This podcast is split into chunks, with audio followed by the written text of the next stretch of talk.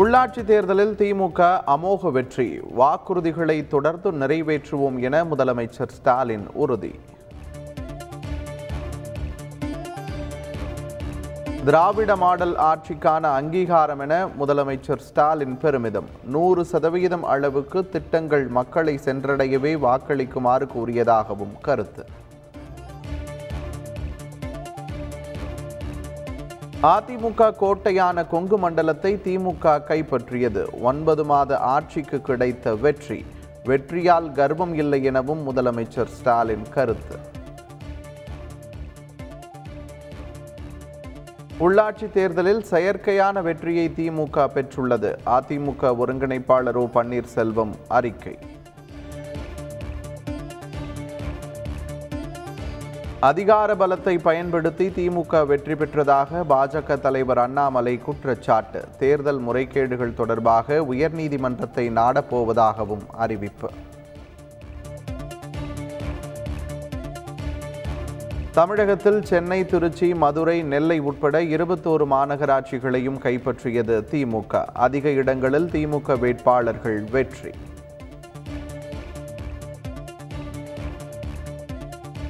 சென்னை மாநகராட்சியை கைப்பற்றியது திமுக. இரண்டாயிரத்து ஆறாம் ஆண்டுக்கு பின் அமோக வெற்றி.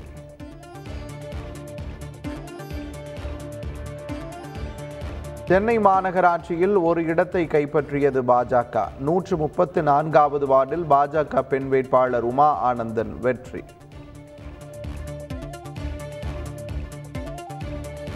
திமுக அதிமுக கட்சிகளை தொடர்ந்து அதிக இடங்களில் வென்றது பாஜக. நகராட்சி பேரூராட்சி வார்டுகளை அதிக அளவில் கைப்பற்றியது.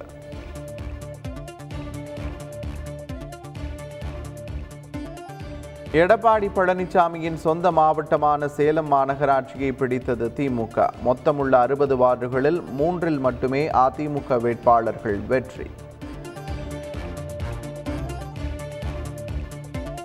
எடப்பாடி நகராட்சியை முதன்முறையாக கைப்பற்றி வரலாற்று சாதனை படைத்தது திமுக. மொத்தமுள்ள முப்பது வார்டுகளில் பதிமூன்றில் மட்டும் அதிமுக வெற்றி.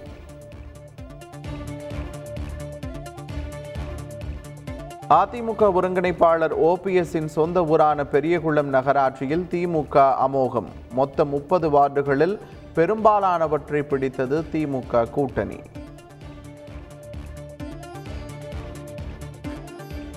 நாகர்கோவில் மாநகராட்சியின் ஐம்பத்தி இரண்டு வார்டுகளில் இருபத்தி ஒன்பது வார்டுகளை கைப்பற்றியது திமுக.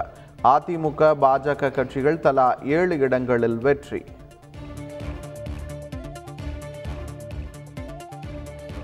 நெல்லை மாவட்டம் பனகுடி பேரூராட்சி வார்டில் சம வாக்குகள் பெற்ற அதிமுக பாஜக வேட்பாளர்கள். குலுக்கல் முறையில் பாஜக வெற்றி பெற்றதாக அறிவிப்பு.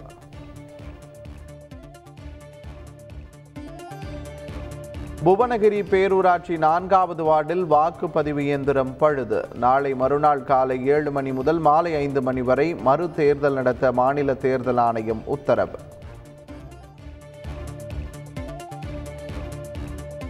தஞ்சை மாணவி லாவண்யா தற்கொலை வழக்கில் விசாரணையை துவங்குகிறது சிபிஐ.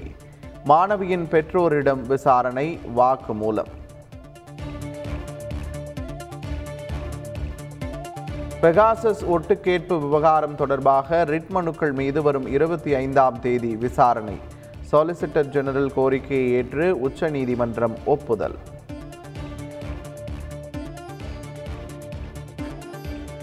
பஞ்சாப் பாலிடிக்ஸ் டிவியின் கணக்குகளை முடக்கியது மத்திய அரசு. தடை செய்யப்பட்ட அமைப்புடன் தொடர்பில் இருந்ததாக உளவுத்துறை அளித்த தகவலின் பேரில் நடவடிக்கை. உக்ரைன் ரஷ்யா இடையிலான போர் பதற்றம் குறித்து ஐநா பாதுகாப்பு கவுன்சில் ஆலோசனை. ரஷ்யா அங்கீகரித்த மாகாணங்கள் மீது பொருளாதார தடை விதித்தது அமெரிக்கா.